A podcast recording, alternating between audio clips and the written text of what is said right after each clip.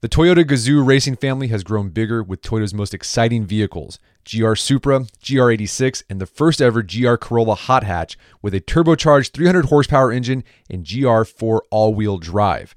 These are performance cars by enthusiasts for enthusiasts and are all track tested and meticulously engineered. And now they're all available in manual. Plus, all vehicles in the Toyota Gazoo racing family come with a complimentary National Autosport Association membership including one free high-performance driving event with professional instruction.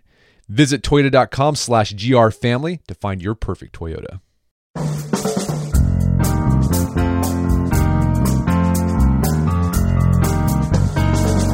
Brett McKay here, and welcome to another edition of the Art of Manliness podcast. Puzzles may seem like fairly pedestrian pastimes, fun ways to while away a rainy afternoon. While they certainly do make for satisfying diversions, my guest would say they're also more than that teaches plenty about life as well. His name is AJ Jacobs, and he's the author of The Puzzler, one man's quest to solve the most baffling puzzles ever, from crosswords to jigsaws to the meaning of life. Today in the show, AJ explains what makes a puzzle a puzzle and why we're drawn to them and enjoy them so much. We then discuss the charm of certain puzzles, from crosswords and Rubik's Cubes to jigsaws and mazes. Along the way, we discuss some of the strategies behind solving these puzzles and how these strategies can help you become an all around better thinker and decision maker and better navigating the puzzling dilemmas of life itself. After the show's over, check out our show notes at aom.is slash puzzles.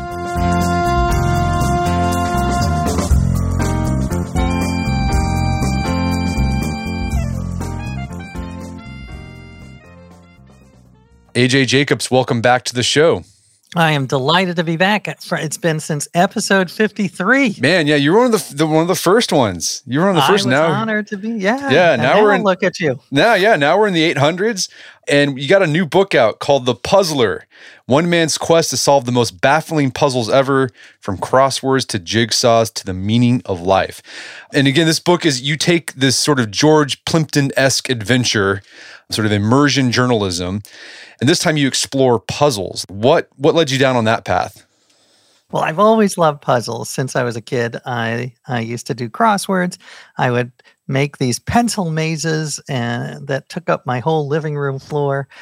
And I think it informed my worldview. I think I saw all of life as a puzzle. So some of my previous books I actually can sort of reframe as puzzles. I wrote a book on the year of living biblically, and that was about the puzzle of religion and what do I teach my kids. So I'd always loved them, and I I like to have a nice, strong starting story for my books. And a few years ago, I had this crazy experience that provided me one, which was that I was the answer to one down in the New York Times crossword puzzle. It was author AJ blank, and I was the answer, AJ Jacobs. And I thought, as a word nerd, this is the greatest moment of my life. You know, this is the holy grail. My wedding was pretty good, but this, this is great. And then my brother in law emailed me and he did congratulate me. He did say, you know, congrats. But he also pointed out I was in the Saturday New York Times puzzle. And as you may know, that is the hardest puzzle of the week, harder than Sunday. All the answers are totally obscure. So his point was this is not a compliment. This is actually proof that no one knows who you are. This is proof in black and white of your obscurity. So then I was, you know, kind of bumming out. Uh, the roller coaster had hit the nadir. And then I went on a podcast and I told that story. And it happened that one of the New York Times crossword makers was listening and he decided to save me and put me in a Tuesday puzzle, which is one of the easier ones. Uh, it's not Monday, but Tuesday is where Lady Gaga and Joe Biden, that's where they appear. So he saved me from my obscurity, and I'll forever be grateful. And I thought, well, this is fun. And it had gotten me back into doing crosswords on a regular basis. I had become addicted. And I thought, well, why do I love these so much? Why do millions of people spend millions of hours on puzzles of all kinds? So I thought, let me do a deep dive and just spend two years hanging out with the best puzzle makers and puzzle solvers and going around the world when I could. And that's what I did. And that's the, uh, the book is the result of that. Okay, well, let's start off with a very basic question. Like, what makes a puzzle a puzzle? Have are there philosophers you know knocking this question around? I think so. I mean, it's not as popular as the meaning of life, but it is. It all depends on your definition. And I have a very big tent for my definition of puzzles. So in the book, I talk about 20 different kinds of puzzles, everything from visual puzzles like Where's Waldo to crosswords to Japanese puzzle boxes. But what I think what unites them all is that they all are a problem that requires a solution that involves ingenuity. You've got to have an unusual idea to solve them. I guess the cliche is out of the box. You've got to think outside the box. And that cliche comes from a puzzle. So I feel okay using it. It was originally meant there's a puzzle with nine dots in a square, and you have to draw four lines to connect all the dots. The only way to do it is to go outside the box with your lines. So that to me is what puzzles the definition and also the attraction because I think I personally love to think of creative ideas, and I think that's what has propelled humans. That's how we got the wheel and fire. That is the type of thinking that has brought us humanity's greatest advances. Well, I like a Japanese puzzle maker gave this really succinct definition of a puzzle, and I really liked it. And uses just symbols. It's question mark, arrow, exclamation point. Yeah, I love that. And it means the question mark is when you arrive and you're baffled and what's going on. The arrow is the struggle, the like trying things out, trying to figure to solve the problem. And the exclamation point is that aha moment that, oh my God, that's great. That is. And what's interesting, two things. First of all, I think that's a good, not just for puzzles, I think it's a good summary of so much of stories. Stories require conflict and resolution, life perhaps. But I also love this guy. His name was Maki Kaji. He's the godfather of Sudoku. He popularized Sudoku. And he said the key to puzzles and the key to life is you have to enjoy that arrow. You can't be all about the exclamation point. You have to enjoy the solving process and the journey. And I love that. And I try to remember that when I am in the middle of the most frustrating puzzle and I want to throw it across the room. I try to remind myself this is the arrow. Just enjoy the arrow. It's all part of the journey. Well, yeah. So that arrow part, puzzles can be really frustrating at times. And yet, people spend hours on them. It, there's something enjoyable about the frustration. What is it about puzzles? Like, why do we, like, why do we even do puzzles, anyways? Well, I think it's the same reason we do marathons and climb mountains. And you, I don't know if you've had Paul Bloom on your podcast, but he's a great psychologist. And he talks a lot about why do we enjoy painful things? And there are a couple of reasons. One is the cultural. We have the Puritan work ethic. We are sort of accustomed to associating hard work with good things. But the second is that it's wired into us as humans. We are wired to want to work hard to achieve our goals. And, you know, there's the cliche no pain, no gain. I actually don't think that's technically true. You can have gain without pain, but a lot of times the pain does yield something good. So I prefer, you know, different people like different kinds of pain. So I am not uh, someone who's going to climb Everest, but I am happy to tackle the hardest puzzles in the world. I also too you all, you talk about this throughout the book with some of the people you talk about that puzzles like you know there's a solution to it, mm. and a lot of life is just uncertain and you don't know what the right thing to do is for you know in a relationship or should I take this job. Puzzles, even though it might take you forever, you know there's an answer, and there's something satisfying about that. Oh yeah, especially now that you know life is so confusing and there are no easy answers. This is the platonic ideal of a problem where there is always an answer. And I say to me there are many parallels between life and puzzles, but uh but life is more like a jigsaw puzzle where the pieces are always changing shape and maybe the picture is also changing. So it's a, it's more complicated, but uh, but puzzles are good training for it nonetheless. So do we know how long humans have been doing puzzles? Like what's the earliest known puzzle? Again, the pu- it depends how you define puzzle. I mean, there is. Uh, I talked to a scientist who studies slime molds, and they solve mazes it's great. She's studying how they they put food at the end of a maze, and a slime mold figures out how to get to the food. So there's that type of puzzle. The earliest puzzles that I know of in terms of actual what we consider puzzles are probably riddles. Riddles have been around for millennia, and uh, in every culture you can find them. The earliest riddle, I'll tell it to you. It's not a knee slapper. It's not like the whole. The, you're not going to love it, but I guess it was funny back in ancient Babylon. It's a Babylonian riddle, and it says, "What gets fat without eating and pregnant without having sex?" And the answer is, I won't even make a guess because it's. It, it's well, I remember it. It's clouds. Oh, you do. Yeah, it's exactly. It's Yeah. a rain cloud. Yeah, rain cloud. Nice work remembering.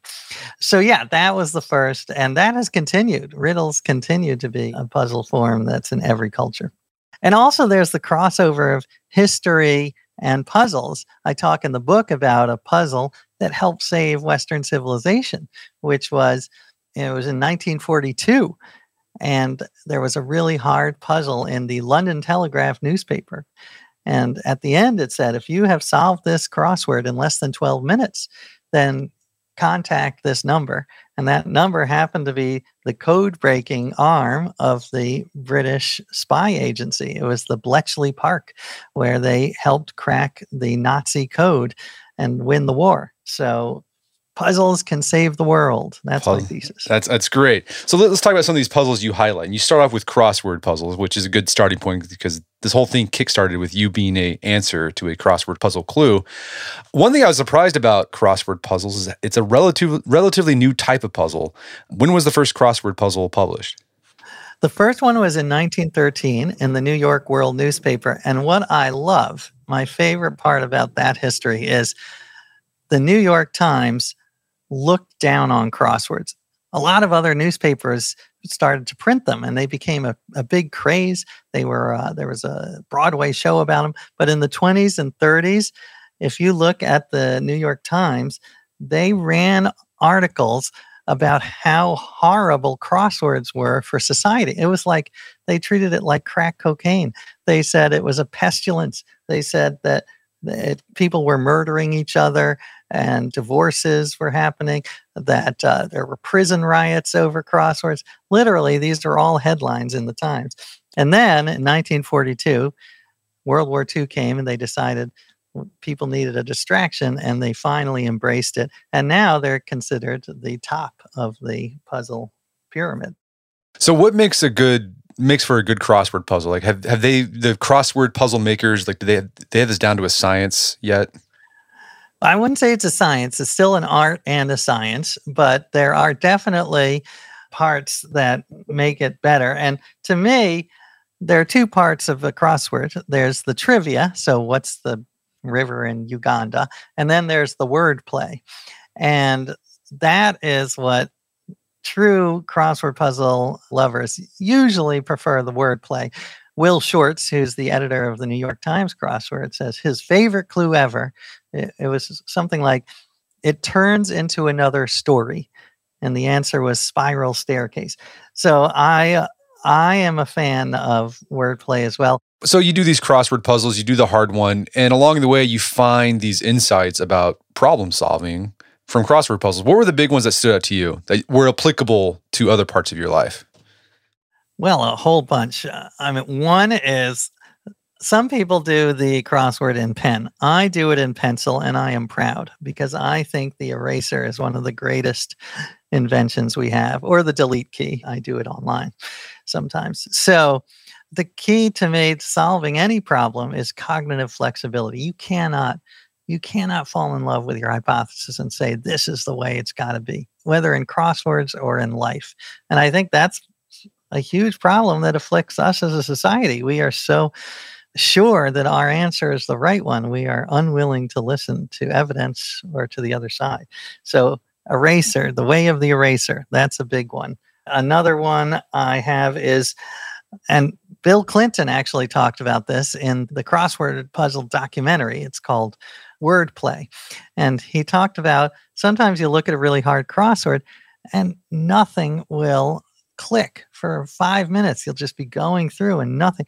And then finally you get the get one answer. You get a little toe hold. And from that you can work out and get another and another and another. So that is a way I solve a lot of problems is I just find that one toe hold, that one way in, and then you can expand out. Even writing the book, like or a chapter, I'll find that one quote or vivid anecdote that I know will work, and then I will expand from there. So that was another lesson.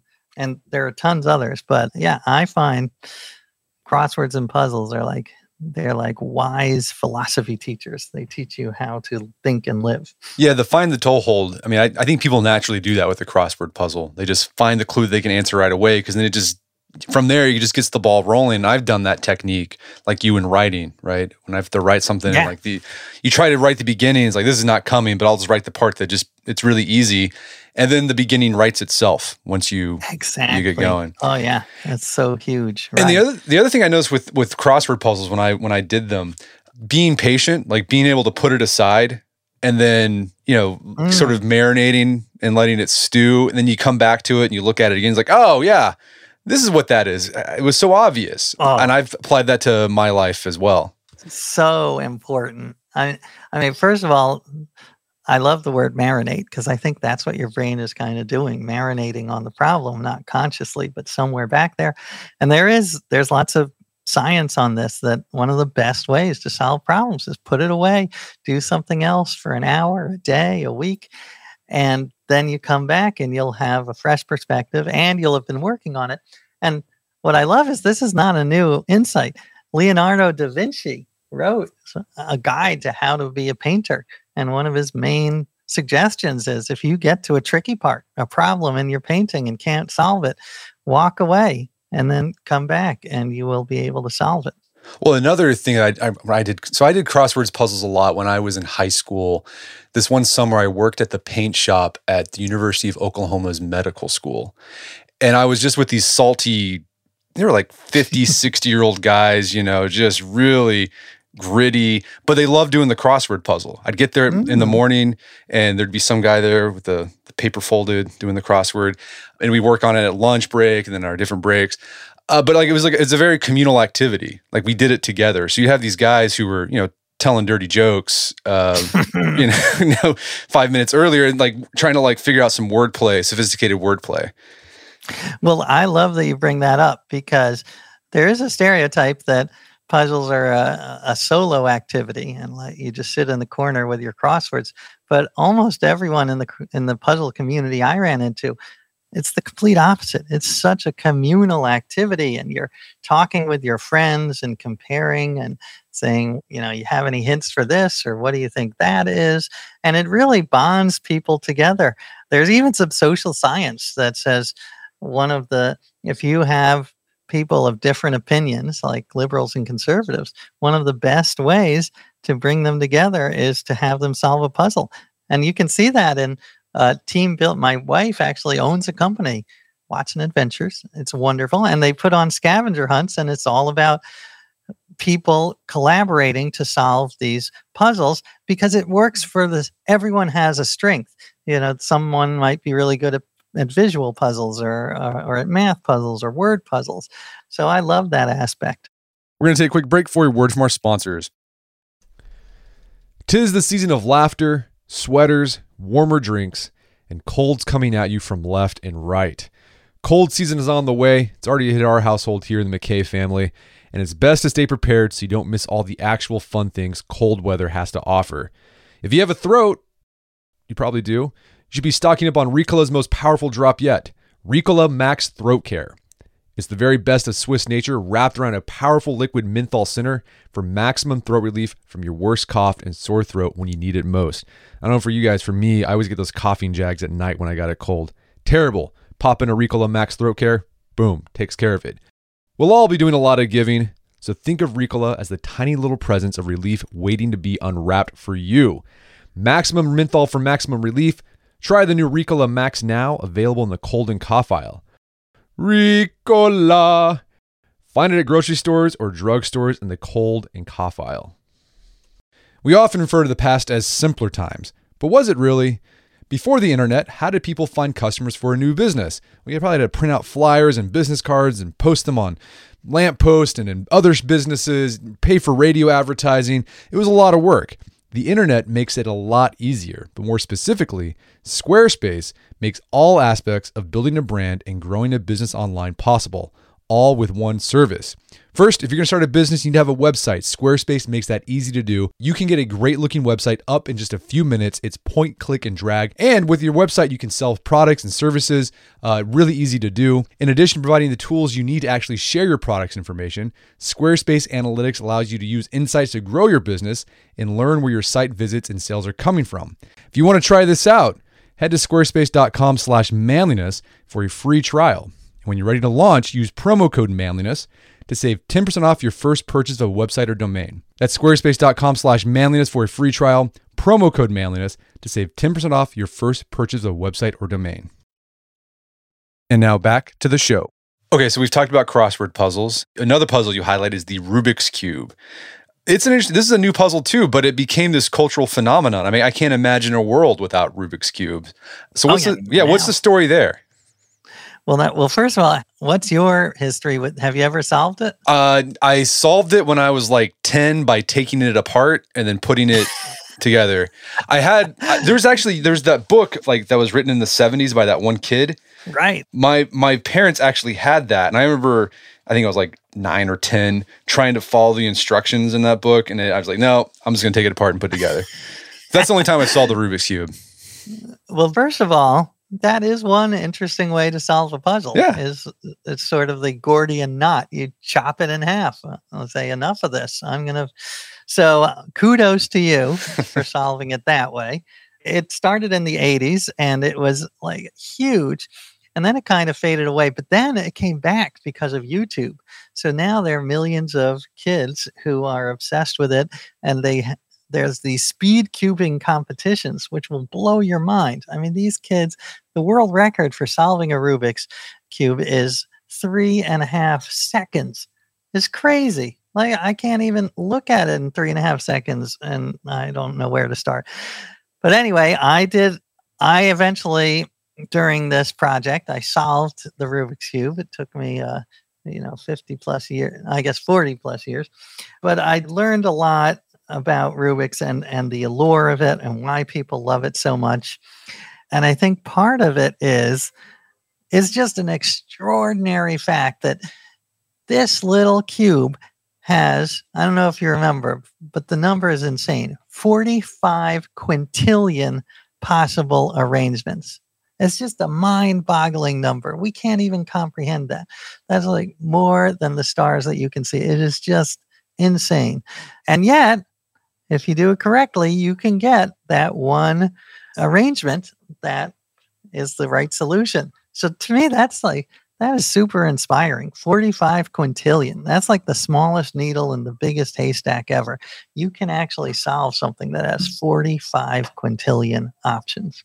Yeah, that 45 quintillion number really instills a lot of humility in you yeah. thinking about it like how big it is. But i like how you you use the rubik's cube to explore the difference between creative problem solving and skill. And there seems to be some like tension there between the generations like the original rubik's cube solvers yeah. and today's kids who are solving these things in three seconds. Tell us about that distinction in problem solving that the rubik's cube can shed a light on. Yeah i one of the people I spent some time with was one of the original champions way back in 1981 or 2 and he he's the one who wrote the book how to solve the cube in 45 seconds which now is like an eternity but back then that was a big deal. And he's he's funny he loves the pe- kids love the rubik's cube but he's a little grumpy because he does say that it's different. Back then people had to discover how to solve the rubik's cube. You had to create your own algorithm, your own way of solving it. And now you can go on YouTube and memorize a couple dozen algorithms and solve it that way. So it's a different skill. It's sort of exploratory and uh, science versus memorization. And both are important. I admire both. But I do prefer puzzles where you have to come up with the solution in a totally new way and it doesn't require as much memorization. So maybe I'm on the old fogey side of like uh, like this guy. Yeah, I'm kind of on the old fogey side because it kind of takes the puzzle out of the puzzle if you just you know what the answer is. If you just input these things, you'll get it. Right. I don't know. It doesn't seem as fun. Although I, I just wanted to defend the these young kids because it does require some a lot of skill to figure out which algorithms sure. to do. So that is a puzzle. Yeah, and I noticed like with my kids too that they, YouTube is crazy. It's great. It, it, I like how it motivates them to do things. But I've noticed that they'll like my daughter's really into Minecraft, mm. and instead of trying to figure out how to build things on her own, like she'll just watch a YouTube video and just kind of pause and then like do the thing and then watch it and then like and she builds this cool thing and it, it's I mean it took a lot of patience to do it but it's like yeah I don't I don't want to dig you know diss on my daughter uh, but I was like well you know you just watched a video on how to do that like it would it would have been cooler I want to see what you wanted like, if you were you know free building what would you make Right. Well, it's like the uh, the difference between Legos when we were kids and Legos now. Oh yeah. Like when I when I was a kid, it was just a bunch of blocks, and you had to create something and now they have these elaborate kits where you have to follow 150 instructions and get it. And they are both, they both have their benefits. So I don't want to be too much of an old fogey and dis following instructions to create this spaceship. But I still, I think I prefer the old type where you're just given a bunch of random Lego bricks and you create yourself. So let's talk about my favorite puzzle, which is the jigsaw puzzle. Uh, I love that you love it. So I'm curious, like uh, you you spent your time talking to people who make just really simple jigsaw puzzles to uh, individuals in Vermont who make hundred thousand dollar jigsaw puzzles handcrafted, and you've been putting together a lot of jigsaw puzzles. Did you figure out like what it is about jigsaw puzzles that are you know they're so relaxing and soothing, but at the same time like they're incredibly addictive? They really are. I know. I had that feeling when like it's uh, just one more. I'm just going to get one right, more yeah, piece, yeah, one more, yeah. and then it's three in the morning. And it's funny because I was a jigsaw puzzle skeptic, and I became a convert. I don't know why I was so snobby, but I, um, I for some reason hadn't done them, and then I started to do them, and I was like, oh yeah. And I think there are two, there there are two different ways you can do jigsaw puzzle. One is as meditation. And I think that was big in the pandemic. I mean, jigsaws at the beginning of the pandemic, you couldn't find them. They were like hand sanitizing. You couldn't, people just snapped them up because they needed that, that escape. And it, you can get into the flow and the, and the hours just pass by like minutes. So that is one. But then there are the jigsaw puzzles where it's more about trying to solve a really complex puzzle. And either that could be speed. There are people who are obsessed with solving them quickly. And I wrote in the book one of my favorite adventures that my family and I went on was we went to Spain and competed as Team USA in the World Jigsaw Puzzle Championship. And we humiliated our country. I apologize to my fellow Americans. We came in second to last but it was wonderful because you got to see these people at the top of their game, the you know the LeBron Jameses of uh, of jigsaws, and just how fast their minds and hands were moving, and it was remarkable. But then there's another type of challenging jigsaw, which are the ones you mentioned, sort of these artisanal woodcut jigsaw puzzles that. Uh, that are super tricky and have you know, edge pieces look like regular pieces. They're 3D. There are pieces from other puzzles thrown in just to mess with you. And I learned to love those. Those those you have to have you, you have to know that frustration is going to be a large part of it. But I find them just fun and weird and absurd and delightful. Yeah, my I do jigsaws for the meditative purposes. That's that's why I do them. um, and I was saying earlier, I'm very particular about my jigsaw puzzling. I, what do you like and what do you not like? Okay, so well, there's one. There's jigsaw puzzle season, mm. and it starts September 1st and goes through December 31st. That's the only time I do jigsaw puzzles, and um, they have to be. I, I, I like the like Americana folk art puzzles, right? Mm. Charles Wysocki is my favorite, and then uh, I have to listen to my puzzle playing playlist, which is Oh. it's primarily schmaltzy, easy listening and Muzak. So like I'm talking like the Syd Dale Orchestra. Like I basically want to feel like I'm walking through a Montgomery's ward in 1987 when I'm doing puzzles. I'm relaxed just hearing about it. Yeah. That sounds lovely. Yeah. That is But fun. you um, highlight some things like the same sort of things that you know how to tackle puzzles that I've kind of picked up on my on my own. You get that toe hold. Sometimes you just start with the like if you see something that you can put together easy, start there, and from there you can build off. And then you found some other little cool little tricks to put together jigsaw puzzles. Yeah, one that I did not expect, but if you, these high level jigsaws, they don't only do it by color, they also paid a lot of attention to the shape. And if you're hit with a, like a big blue sky and you, you don't know what to do, uh, they will sort the sky pieces by shape. So they'll have a section of one outie and three innies and two outies Oh, and wow. two innies and they'll have these little piles and then using those they'll be able to assemble it quickly so i think that's great i just i never thought of jigsaws as having a lot of strategy but they do at the high level you can really um, you know separate yourself using these tricks So you also did mazes. You talked about when you were a kid, you drew mazes on the ground that covered your whole apartment. I, I'm sure every kid has done that when they're in class and they're bored. They draw, they make their own maze on their folder. Uh, do, how long have humans been using mazes as puzzles? Did you figure that out?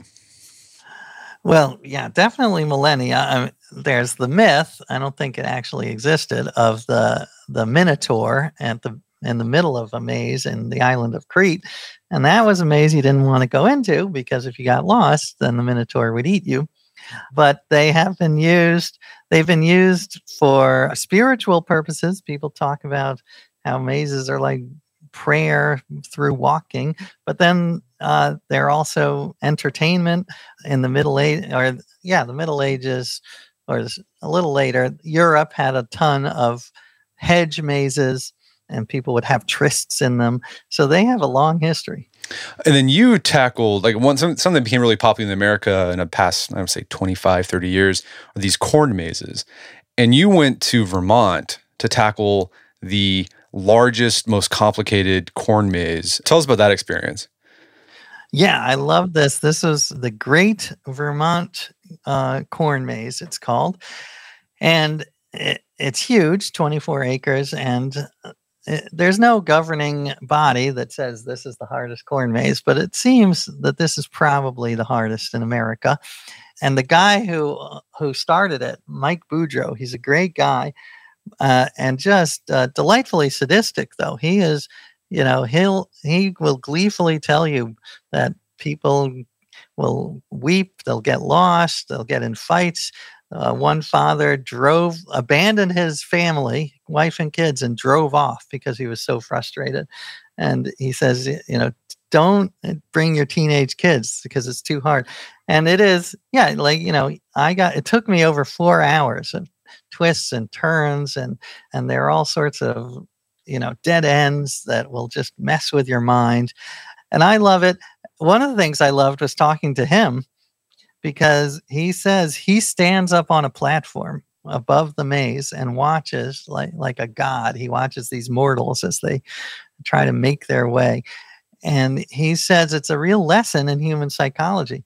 And he says a lot of times people he says especially young men which i thought was telling will have that cognitive inflexibility i was talking about. They are so convinced they're right. So they'll go down a corridor they'll hit a dead end and they're like, okay. And then they go back and they go down it again. And they just keep going down that same corridor, so convinced that they're right, despite the evidence, the clear evidence that it's a dead end.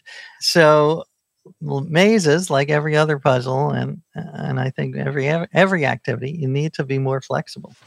You talked about logic puzzles, and this reminded me there was a period in my life where I became obsessed with logic puzzles because they're mm. part of the LSAT, the test you take to get Mm, into right, law I school. remember you did, yeah. Yeah. And so tell us about what, what's what's typical law, you know, a logic puzzle look like and why would law schools think you need to learn how to do these things in order to get into law school? Well, that is interesting. Do you remember and the any of the logic Yes. puzzles that you so studied? there's this sort of things where there's like, you know, there's five people, Sam, Alex, uh, Jane, Brad, and they are going to uh, bring five different items on these seven different days. And like you get a clue, like, okay, Brad brought this on this day, but like not on that day. And then you have to figure out who brings what on what day. That sort of thing. right. That's interesting. Yeah, I there are lots of different types of logic puzzles. That one I think of as sort of the clue, uh, the board game. Yeah, it's Clue. like Clue.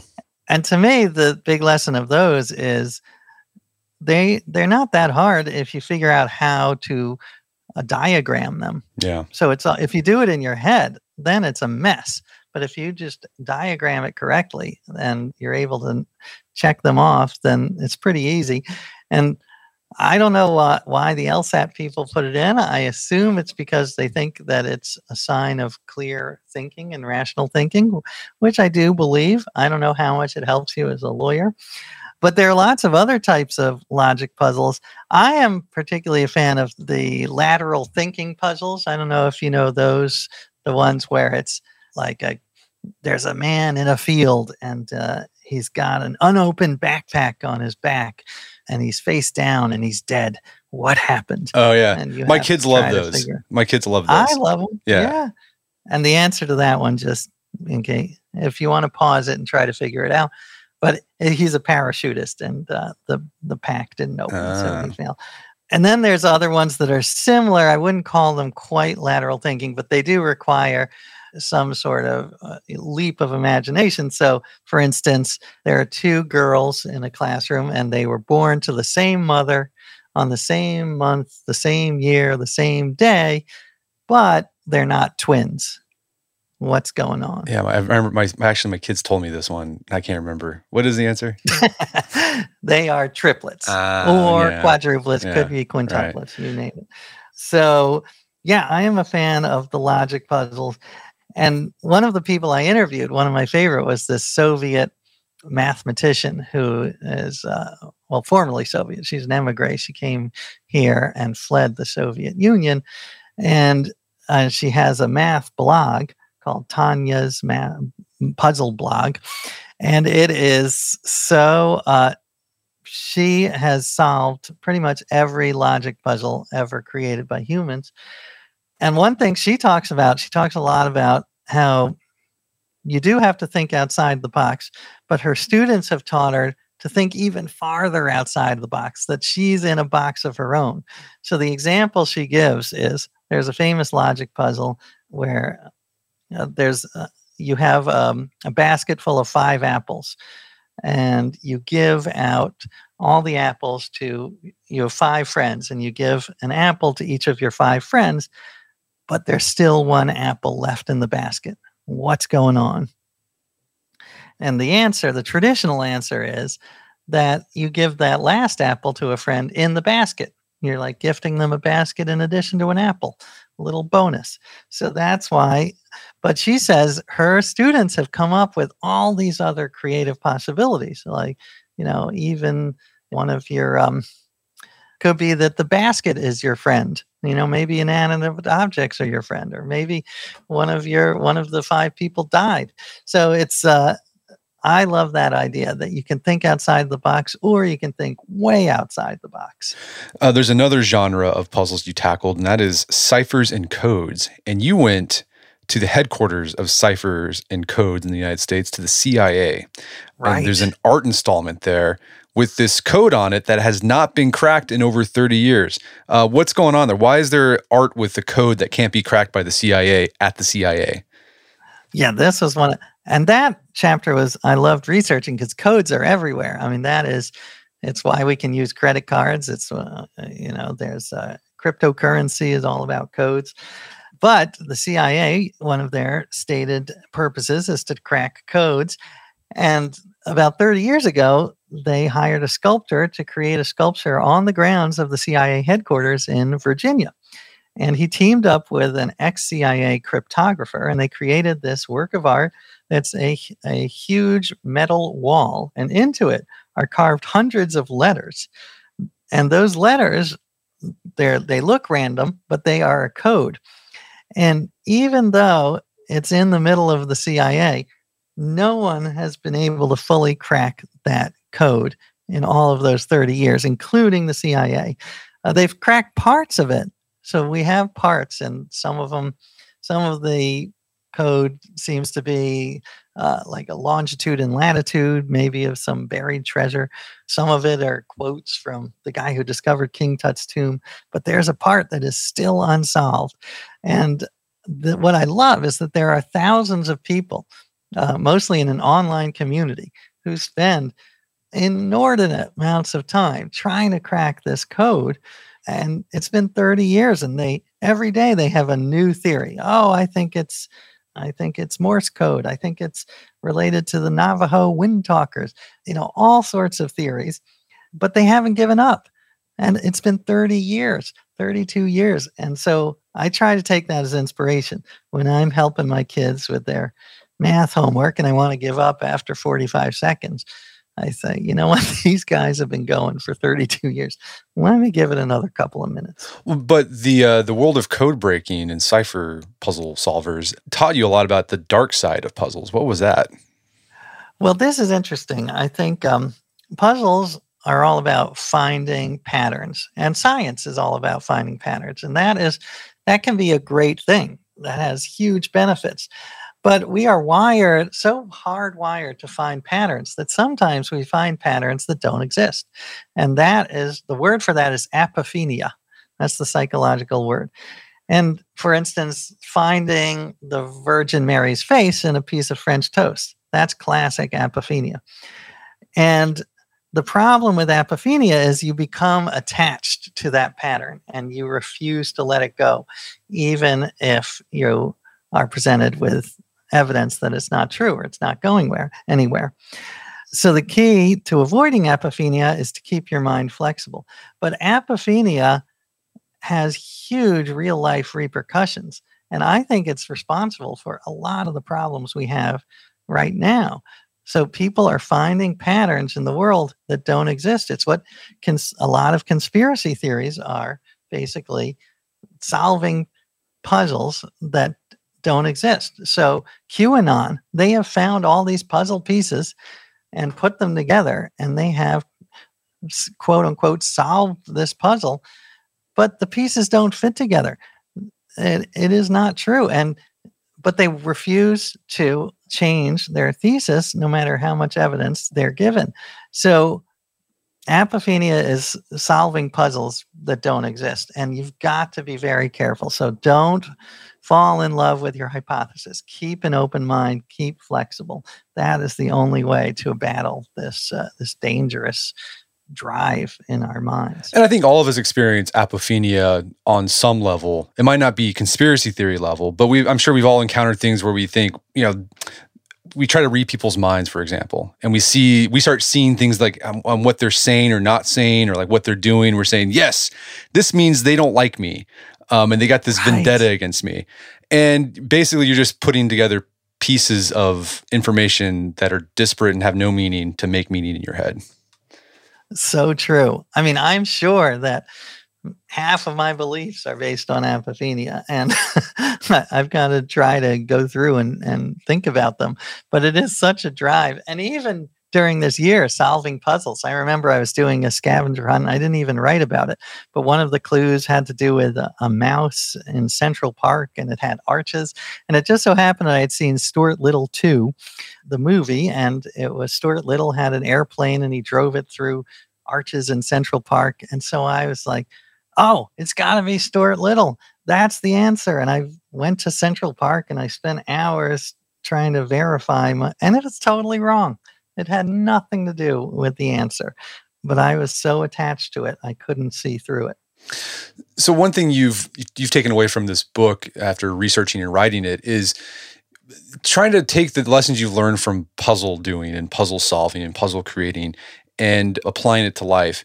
I mean, do you think it's possible to treat all of life's problems and challenges and annoyances as puzzles? Do you think that is that something do you think we can do in our head that and it can actually make things better?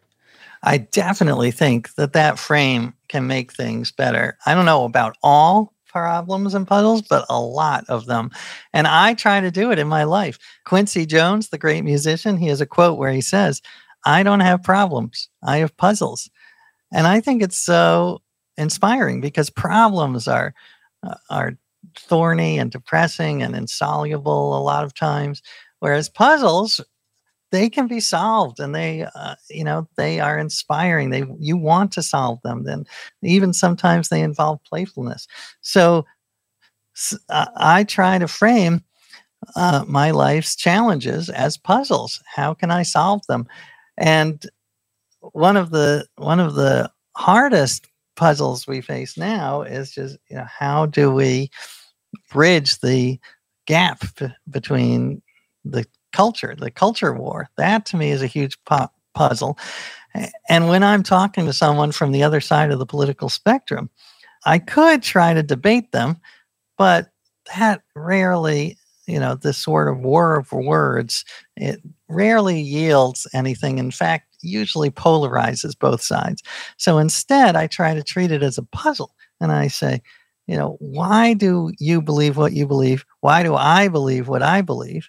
Is there any evidence that we could change our minds? Is where do we go from here? Is there any common ground we have? Now, all those are puzzles that you can work on collaboratively in a conversation. And I think that's much more likely to yield something useful than to, you know, berate each other. So, to me, one of the phrases I, I learned during the pandemic was uh, don't get furious, get curious. And I think that is a very nice little puzzle motto that I try to remember all the time.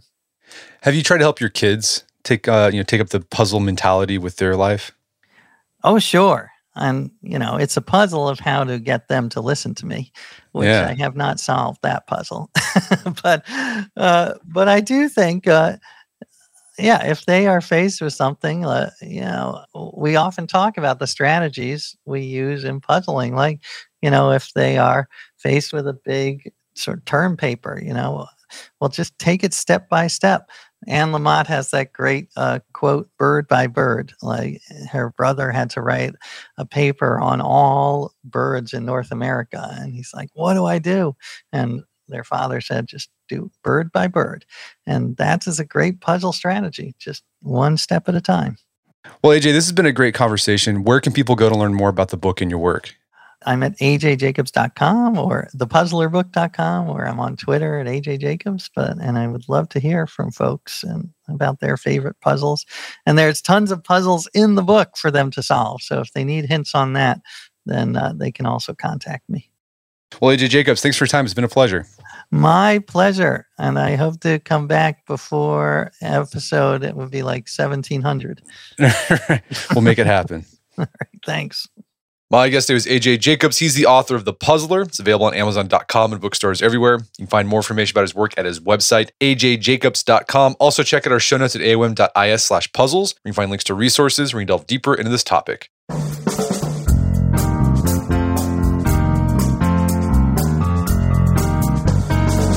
Well, that wraps up another edition of the AOM podcast. Make sure to check out our website at artofmanliness.com where you find our podcast archives, as well as thousands of articles written over the years about pretty much anything you think of. And if you'd like to enjoy ad-free episodes of the AOM podcast, you can do so on Stitcher Premium. Head over to StitcherPremium.com, sign up, use code manliness at checkout for a free month trial. Once you're signed up, download the Stitcher app on Android iOS, and you start enjoying ad-free episodes of the AOM podcast. And if you haven't done so already, I'd appreciate if you take one minute to give us a review on Apple Podcasts or Spotify. Helps out a lot. And if you've done that already, thank you. Please consider sharing the show with a friend or family member who would think we get something out of it. As always, think of the continued support until next time. Brett McKay. Remind you on the Listen Win podcast, but put what you've heard into action.